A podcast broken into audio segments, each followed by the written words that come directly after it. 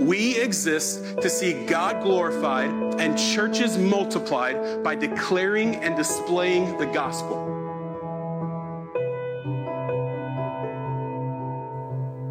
All right, let's pray. Oh, Holy Trinity, we are your people, and we are here to adore you. We are not here to pre- pretend perfection or self sufficiency. We are not, we are not a people who have it all together. Lord, there are many here this morning who are tired and need rest. There are many here this morning who are frightened and need courage. There are many here this morning who are ashamed and need to be assured. There are many here this morning who are distracted and need to have their focus redirected upon you. There are many here this morning who are sorrowful and need comfort, and there are many here this morning who are prideful and need to be undone and humbled. Would you welcome us into your transformative love? Speak to us through your holy word, Lord Jesus, for we need to hear from our King this morning. Draw us to yourself by the love of the Spirit to the glory of the Father. Convince us, O triune God, of your sufficiency. We ask all of this in the name of Jesus, pleading his blood and righteousness alone. Amen. Well, when we were still in the preparation stages of this sermon series, I told Pastor Josh that I was excited for it, uh, at, at least in part for this reason that it was going to surprise everyone. And I think that that's true. This is a surprising book. Some of you may have been looking forward to this study through the book of Ecclesiastes because your personality is what an older generation might have called melancholy. You like this book because you think that it was written by a depressed author who saw the world in a jaded way. And since you're inclined to, to view the world in a similar way, you think that this inspired word of God validates your pessimism. You're excited about this book for that reason. There are others of you who were dreading this book because you also think of this book in that way, and you're the exact opposite. You like to pretend like there is nothing heavy in this world. You like to ignore the, the vapor and fleetingness of this world, and you prefer to live in happy ignorance. You'd rather be in denial of this world's ugliness. And there are still others of you who may be dreading this series because, simply because you have been so personally overwhelmed by the troubles of this world, and you think that one more moment of considering its heaviness will crush you. You may be thinking, I just can't handle a series like this. I cannot handle any more heaviness. Well, I'm happy to share with you that none of those expectations will be met in this series if we do it right. The cynic will not have his cynicism pampered to by this book. I'm sorry. Ecclesiastes, if we read it as a whole on its own terms, will not allow us to be cynical. It doesn't glorify depression, it doesn't vindicate pessimism, it rebukes pessimism. But this book does not avoid cynicism along the lines of, of mere optimism either. Ecclesiastes doesn't allow for us to have a blissful ignorance of this world's heaviness. It confronts us with this world's heaviness. So while this does not affirm the cynic in his cynicism, it also confronts the optimist in his denial. The great news for all of us, for all of these readers, and especially the one who is overwhelmed by this world's sorrow, is that the book of Ecclesiastes equips us to experience a deep and abiding, grounded, rock solid joy that is sustainable, not in spite of this world's difficulties, but precisely through them and in them. It helps us to experience a joy that isn't fragile. It's not so fragile that we can't handle the calamity uh, and, and has to deny what is real. It rather provides a joy that is strong enough to endure calamity and even, this is amazing, even be grateful for it. So think of this book as a thought experiment. You're going to see the preacher embody uh, the position of a nihilist at various points, the person who says that nothing matters, nothing has any meaning. He will give voice to the skeptic who refuses to fear God and experience, as he experiences all that which is under the sun. That's what you're going to see. And he will show, as he does that, as he gives voice uh, to that view, he will show that that way of viewing the world leads to utter despair. Right? This is what logicians call in the Latin, reductio ad absurdum. It's reducing to the absurd. So he puts himself in this vantage point, and, and then he shows how this view leads to absolute total despair. That's, that's what this view looks like. Hevel, remember that's the word that we that our English translations uh, translate as vanity um, but really it's just this idea of vapor or fleetingness. So that word hevel, without God, leads to despair. But occasionally, we're going to see the preacher pull back the curtain and reveal how he actually sees the world now, in light of his fear of God. And when he does that, he, reveal, he reveals how all of these experiences, all of this hevel, is a divine gift. So Hevel without God leads to utter despair, and Hevel with God, same experiences, leads to gratitude. So today we're going to see the preacher do both. He's going to put on his nihilist hat, and then he's going to take it off and wear his true wisdom hat. And he's going to do this by tracing out for us Solomon's life, Solomon's descent into worldliness. He shows how Solomon has tried to anchor his life in everything that is found under the sun and how all of it is found wanting. So let's look at Ecclesiastes chapter 1, beginning in verse 12. Read this with me. I, the preacher, have been king over Israel and Jerusalem, and I applied my heart to seek and to search out by wisdom all that is done under heaven. It is an unhappy business that God has given to the children of man to be busy with. I have seen everything that is done under the sun, and behold, all is vanity and striving after wind. What is crooked cannot be made straight, and what is lacking cannot be counted. I said in my heart, I have acquired great wisdom, surpassing all who were over Jerusalem before me. And my heart has had great experience of wisdom and knowledge. And I applied my heart to know wisdom and to know madness and folly. I perceived that this also is but striving after wind. For in much wisdom, is much vexation, and he who increases knowledge increases sorrow. Now, we should note that the preacher here attributes the vanity, the vapor of this world to God. It is an unhappy business that God has given to the children of man to be busy with. Now, remember, the preacher is talking right now in the vein of his past self the, the version of himself where he was forgetting about God. He's giving voice to the way of thinking of the person who does not honor God. And for that person, if there is a God, he has done a cruel thing by putting us in such an awful world. I saw someone on social media recently quote the public intellectual, actor, atheist Stephen Fry. Stephen Fry gave uh, an answer to this question. Okay, we know, Stephen Fry, that you, you don't believe in God, but what if you were wrong? What if you found out that there was a God and you could say something to him? What would you say to God if he was real and you had a chance to talk to him? This is what Stephen Fry said How dare you? That's what he would say to God. How dare you? How dare you create a world to which there is such misery that is not our fault? It's not right. It's utterly, utterly evil. Why should I respect a capricious, mean minded, stupid God who creates a world that is so full of injustice and pain? That's Stephen Fry's answer. Now, there's, this comment is full of a lot of problems. Not the least is the problem that to reject God is to reject the source and standard of morality, in which case Fry no longer has a standard by which to judge anything as evil or unjust, let alone God. So it's like, as C.S. Lewis says, it's like sawing off the branch that you're sitting on. Nevertheless, Fry's comments here, they help us because they, they help to encapsulate the perspective that the preacher articulates here in verse 14.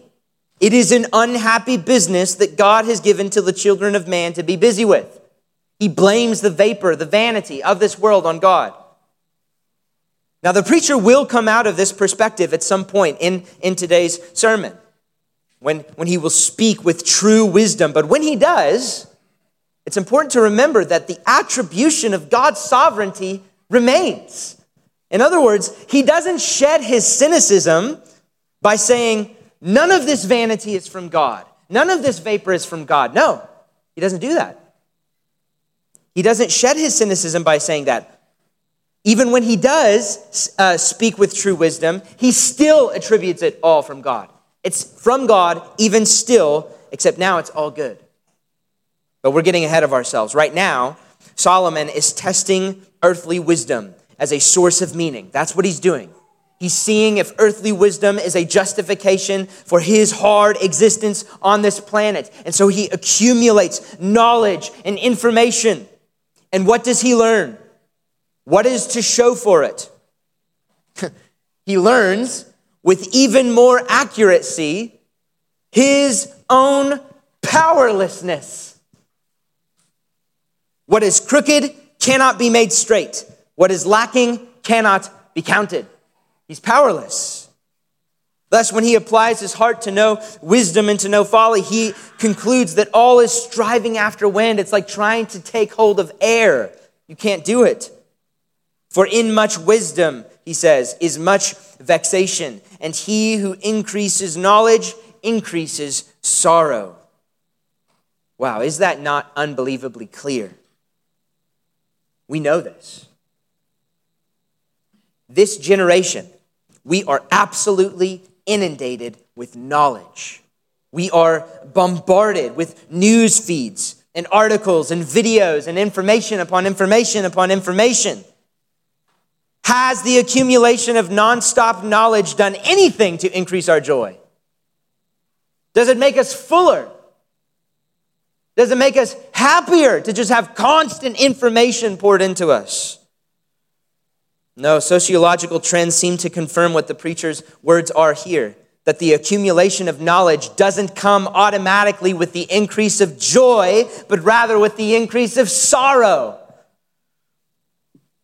Here's the point if all that exists is that which is under the sun, then increasing knowledge is simply increasing more reasons for despair.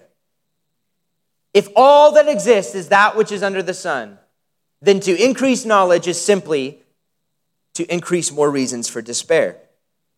So Solomon goes down that rabbit hole knowledge. And he finds nothing but sorrow.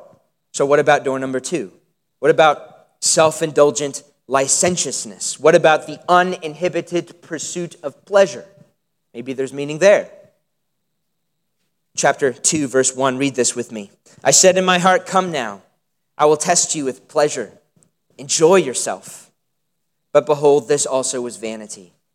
I said of laughter, it is mad, and of pleasure, what use is it? I searched with my heart to, to know how to cheer my body with wine my heart still guiding me with wisdom, and how to lay hold on folly till I might see what was good for the children of man to do under heaven during the few days of this life.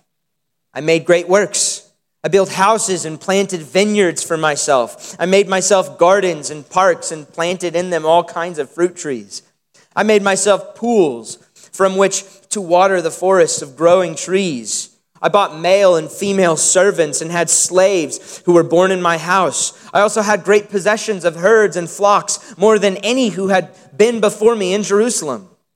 I also gathered for myself silver and gold, the treasure of kings and provinces. I got singers, both men and women, and many concubines, the delight of the sons of man.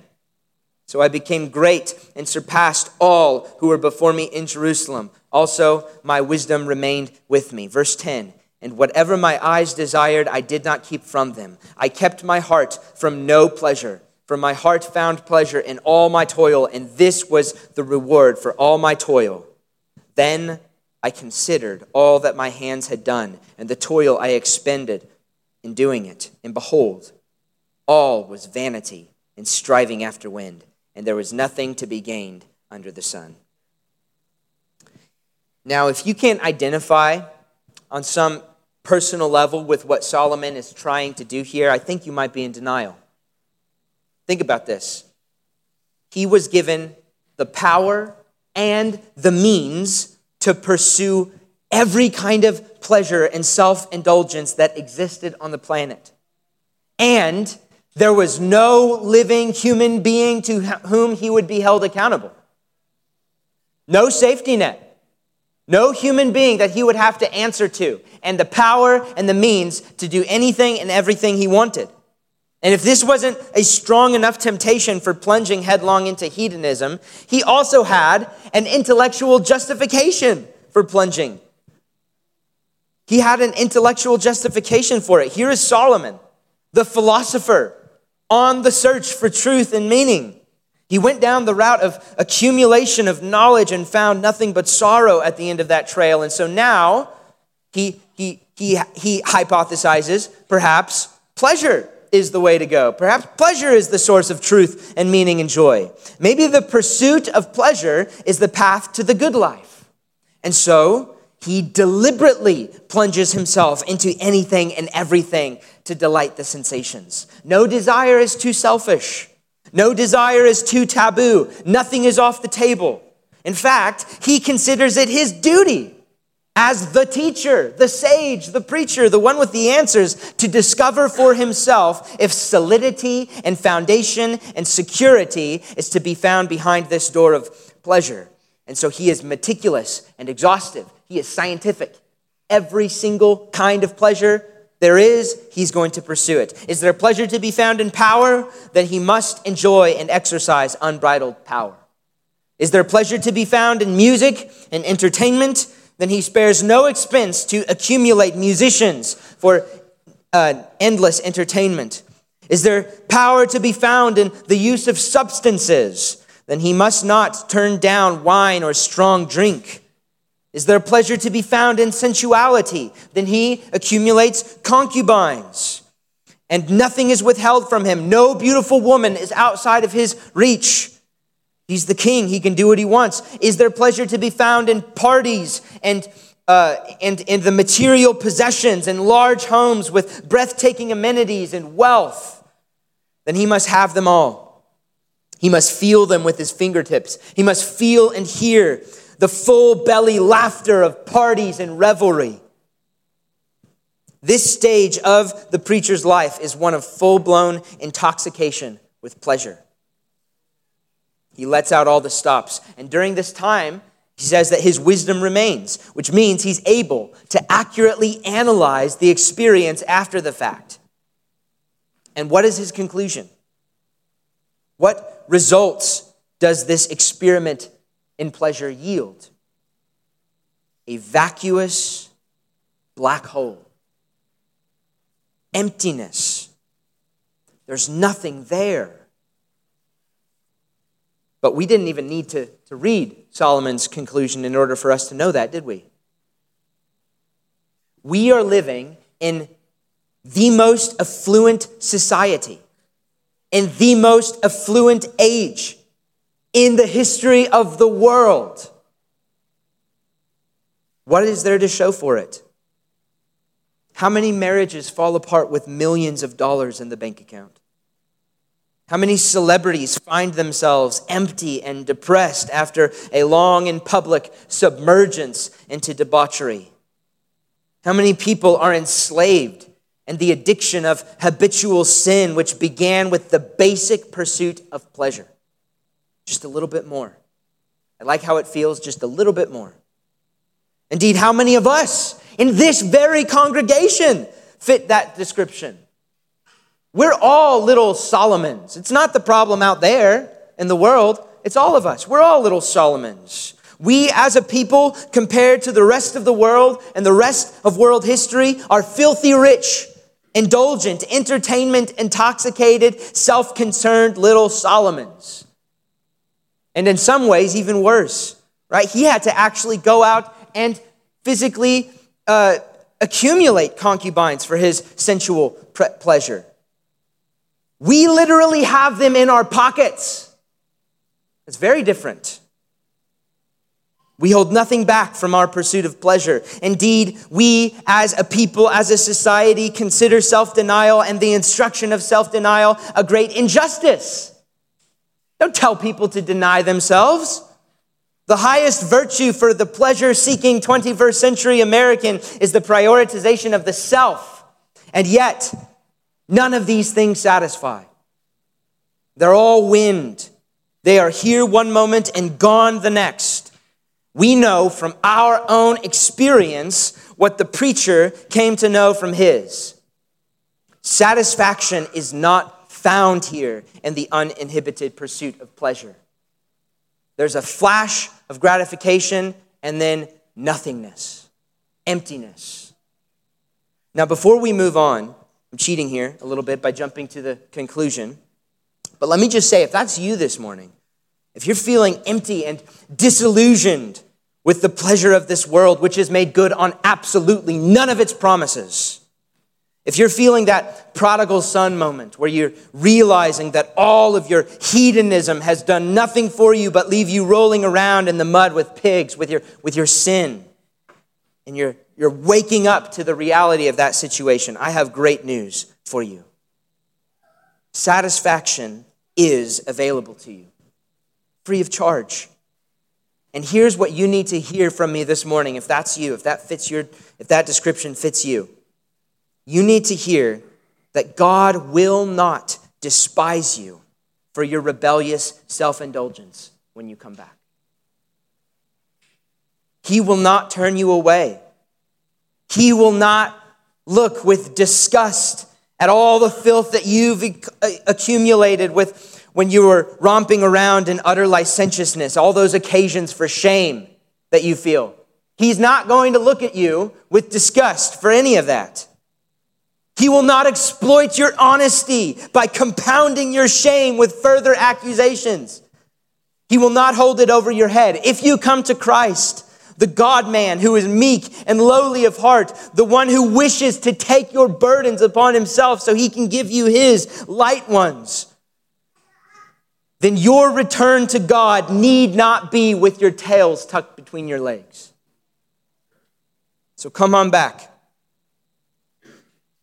Okay, so another swing and a miss for Solomon. The accumulation of wisdom didn't offer Solomon any grounding. The uninhibited pursuit of pleasure left him empty and wanting. So, what lies behind door number three? Prudent living, great planning. You know, he, it's security, um, uh, documents, and uh, spreadsheets, planning, prudent living. Perhaps Perhaps if you organize your life in a wise way, considering all your decisions and making your plans in a responsible way, not rash or impulsive, maybe some solidity and transcendent meaning can come that way. Look at verse 12. So I turned to consider wisdom and madness and folly. For what can the man do who comes after the king? Only what has already been done.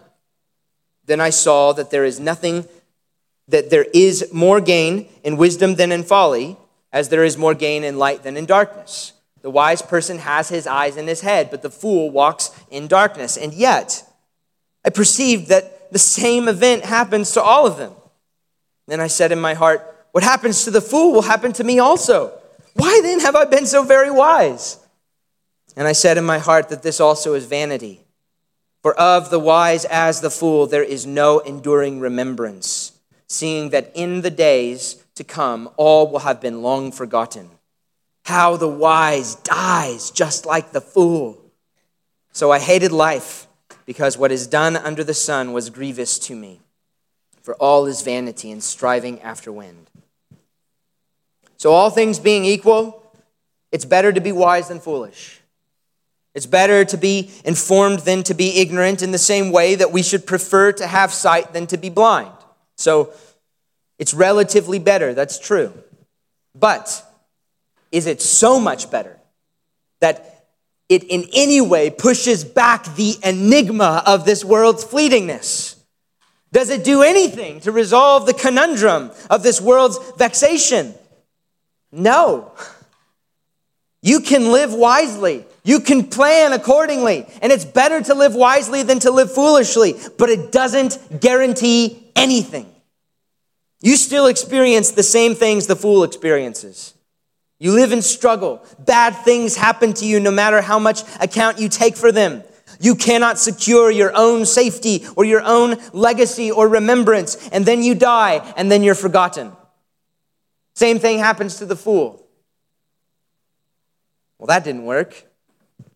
So Solomon gave himself to the accumulation of knowledge and found himself simply sorrowful and depressed because of it. He gave himself to the uninhibited pursuit of pleasure, and he was left empty. He gave himself to prudent living, but for all his careful planning, he did not ultimately provide for himself any sort of lasting security. So, what's left? Work.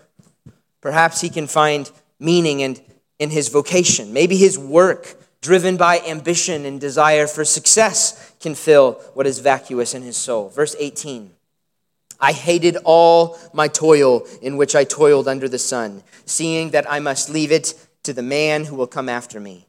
And who knows whether he will be wise or a fool?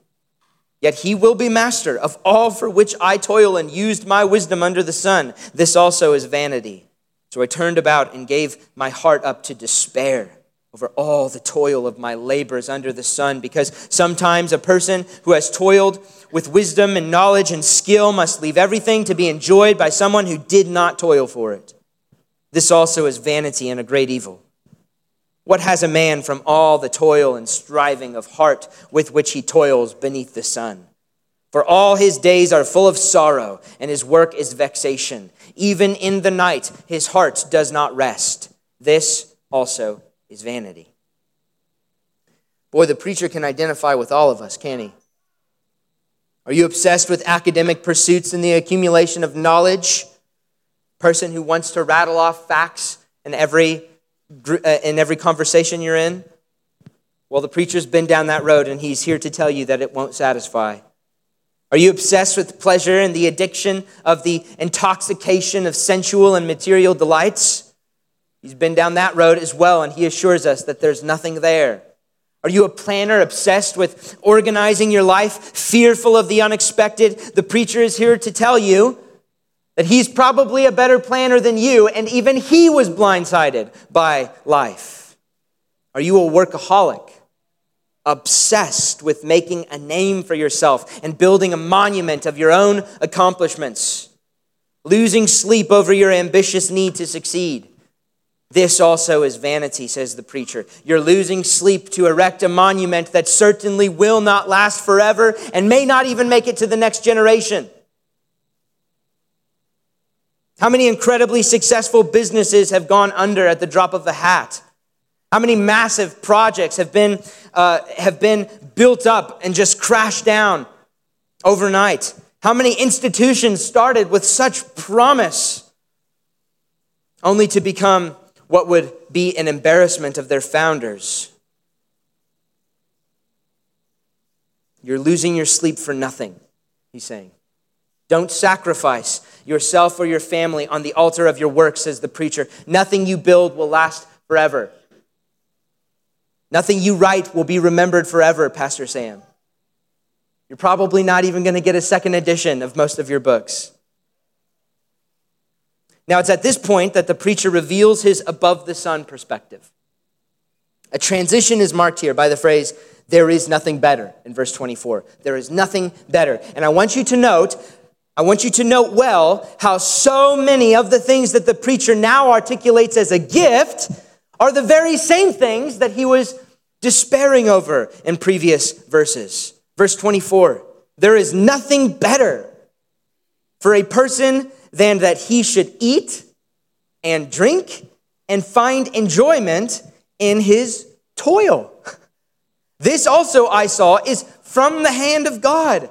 For apart from him, who can eat or who can have enjoyment? For to the one who pleases him, God has given wisdom and knowledge and joy. But to the sinner, he has given the business of gathering and collecting, only to give to the one who pleases God. This also is vanity and striving after wind. So, why is the preacher not contradicting himself when he turns from despairing over eating and drinking and working to praising these activities as coming from the hand of God. At one point, he blames God for giving these things. At the next point, he thanks God for giving the same things. What has happened? Well, what has happened between verses 23 and 24 is that we shift from the old preacher of worldly wisdom to the true preacher of biblical wisdom. And this is important because when you, when you compare those earlier portions of scriptures that we just read, when you compare them uh, to, to the book of Proverbs, it's almost the polar opposite, right? You have a person who is so concerned with everything under the sun, and God is merely an afterthought. But wisdom in the book of Proverbs is the fear of the Lord is the beginning of wisdom. It's how you start seeking wisdom.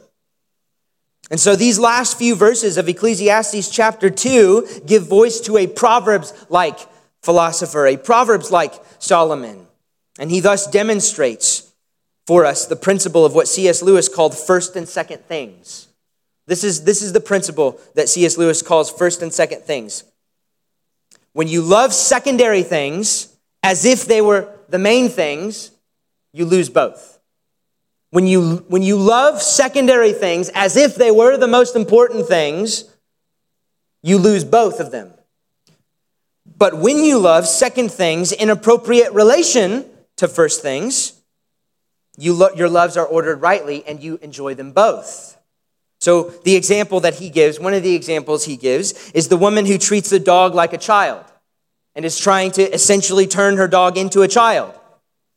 He, he says, no loving for a dog will ever turn the dog into a child. And so, not only does she not have the joy of truly loving a child, she doesn't even have the joy of truly loving a dog because she's tried to turn the dog into something that it's not.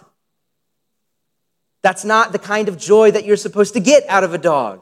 So you lose the joy, not only of not loving a child as you're loving that dog, but also you're not even loving the dog as a dog because you're treating it something that it's not supposed to be. That's what the preacher has discovered here. When the preacher was trying to pursue knowledge and pleasure and wealth and work as his purpose, when he was trying to treat them like that, all was grasping for wind. Not only was he left purposeless, he was left without the ability to enjoy those earthly goods. He can't enjoy those things without God. But when he identified God in his rightful place, all of those things were put into their proper place. Right? They, they couldn't be a means of the good life, but they could be gifts. They could not bear the weight of giving him meaning, but viewed as gift, they were a delight. And this is why verse 25 says, For to the one who pleases God, for the one who pleases him, God has given wisdom and knowledge and joy. But to the sinner, he has given the business of gathering and collecting. What are the things that he's giving to the one who, uh, who pleases God and the, and the sinner in this verse? What are the things that God is actually giving? They're the same. God gives them the same things on paper, God gives them both the same thing. But where God's people receive all of this vapor, all of these fleeting things as gifts, the one who does not know and fear God views it all as a mysterious, enigmatic, exasperating, frustrating burden. One pastor once said that it's as if God gives humanity cans of peaches. Everybody gets them. He gives humanity cans of peaches, but for those who know and serve him, he gives can openers. The ability to enjoy what God has given. Now, before I conclude, let me just also say a word about gratitude and ingratitude for a moment. Nothing will suck your joy like ingratitude. It has no parallels in terms of potency in terms of power to be able to suck your joy. Ingratitude is more effective at robbing your joy than cancer. It's more effective at robbing your joy than the death of a loved one, or calamity, or chronic pain, or betrayal. In fact, ingratitude is so powerful at stealing your joy that you can have an absolute absence of all of those terrible circumstances and still be miserable. You can be cancer free Enjoy the, the living presence of all of your immediate family. You can have no calamity in your life, no chronic pain, no betrayal, and still be miserable. That's how powerful ingratitude is. It's sucking your joy. On the other hand, gratitude is so powerful for preserving your joy that it can make your joy endure through all of those circumstances. Gratitude is powerful enough to preserve your joy through cancer and death and calamity and chronic pain and betrayal. And I'm not talking about frivolous, chipper happiness, mind you. I'm talking about joy. The kind of joy that, according to Paul, is, it's possible to be sorrowful, yet always rejoicing. That kind of joy comes from a gratitude that insists on calling everything, everything, good and bad, divine gift. If it's under the sun, it's a gift. Even suffering. Where does that kind of gratitude come from? Listen, this is so important. It is only possible to view everything as a divine gift if you believe that God is absolutely sovereign and absolutely for you. You cannot view everything that happens in this life as a divine gift from God to you unless you believe that God is absolutely, totally, exhaustively, completely sovereign over everything and that He is totally for you. And He intends all of these things for you. And friends, we can know that this sovereign God of the universe is for us if we have been united to Him by faith in the Lord Jesus Christ the embodiment of wisdom. So, believer, be grateful for Christ. Be grateful. Foster gratitude. I'm not saying don't be sorrowful for any, any sort of sin that is committed against you or any sort of suffering you can endure. But I'm saying be grateful. The promises of God in Christ are that all of those things are for your good. So we should be the most grateful people on the planet. We should be the least discontented, complaining people on the planet. And that kind of gratitude can't happen simply from saying, Self, be grateful. That kind of gratitude comes from becoming convinced of God's sovereignty and his being for you. So I'm just telling you, he is. He is sovereign and he is totally for you. If you're in Christ, you have not been abandoned by God. He's for you. He means it all for your good. Nothing is wasted. And so, my closing charge to you, if you're not a believer, is to come to Christ by faith today. Deny yourself. Abandon your pursuit of knowledge and wealth and power and pleasure or work or whatever else you're tempted to worship above all else. Stop looking at all of these things under the sun as the source of meaning for your life. Look above the sun. Friends, don't you see that all that exists under the sun is fleeting and temporary and unpredictable and transient and changeable and unstable? Don't bank your life or your soul on any of it. It can't bear the weight. It's too vaporous. It's not supposed to bear that weight. And if there is no God above the sun, it's all meaningless. But there is a God above the sun and coming to Him as your ultimate good turns all of those transient, fleeting experiences of this life into gift. Since there is a sovereign God over the universe, none of it is meaningless. And if you reconcile with Him, you will be positioned to delight in each and every one of them as meticulously placed for your good. And you don't get to reconcile with God on your own terms. This is actually good news for you. It might not sound like good news, but it is. You don't get to reconcile with this God on your terms. The great news is that He has come to you. He comes to you. He makes reconciliation possible by His own means, and they're better. What are the terms and conditions? Okay, here are the terms and conditions. You, you, might, you might dream up something like, okay, I'll reconcile to God if I do this and He does this, and then we'll kind of make peace together. Here are His terms and conditions bring Nothing. You bring nothing. All you bring is your need. You bring your emptiness, and I'll give you myself. That's it. Those are the only terms and conditions of being reconciled to this God.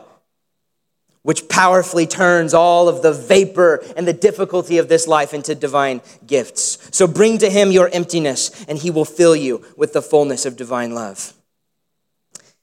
It's fitting for us as we conclude on this note of gratitude to transition now into a time of communion, like we do every week with the bread and the cup. Many traditions call this meal the Eucharist, which means thanksgiving. This is a gratitude meal. And so if you're not in Christ, we truly, really do want you to share this meal with us someday. Doing so will mean that you have been that you have placed your faith in the Lord Jesus Christ and have every reason to be grateful for his redeeming and atoning work. But if you have not yet been brought into this family, into this body of Christ, then taking this meal prematurely would be dishonest and misrepresentative. So if you're not a Christian, please stay in your seat and consider Jesus. And I pray, I pray that the Lord would warm your heart to him and would compel you to come to him by faith as you watch those of us who are Christians share this meal together. Please talk to any of us if you would like to someone to pray with you or to talk to you about what it means to be a Christian. And now brothers and sisters, you who are part of Christ's body, this meal is for you. As I said, this is a Thanksgiving meal, and by it, as we eat and drink by faith in Christ, Christ fellowships with us here. And he nourishes our souls, he nourishes our faith with this meal. He is our good shepherd, and he has set a table for us in the wilderness. And so I invite you to celebrate your peace with him in this meal and let it be a reorientation for the rest of, week, of the week. Let us begin our week today. Let us begin our week right here with a posture of gratitude and let that carry over into everything else we do.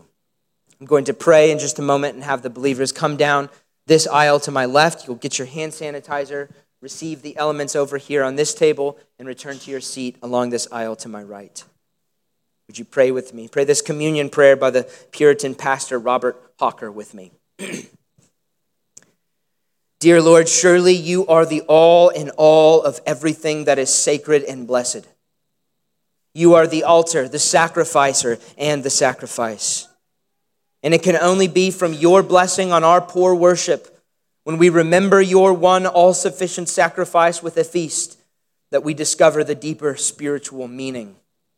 Until I hear your call, Lord, I cannot eat.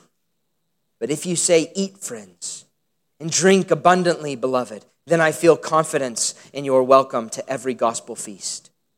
Then I can sit down under your shadow with great delight. So come often to your table, dearest Lord, and sit as a king. Come to your banquet, to your church, your people, your house of prayer, your ordinances. Come and bless your people. Amen. I love you, Emmaus. Your good shepherd has set a table for you in the wilderness. So come, eat, drink, and be grateful. The following audio is from Emmaus KC. More information about Emmaus KC is available online at www.emmauskc.com.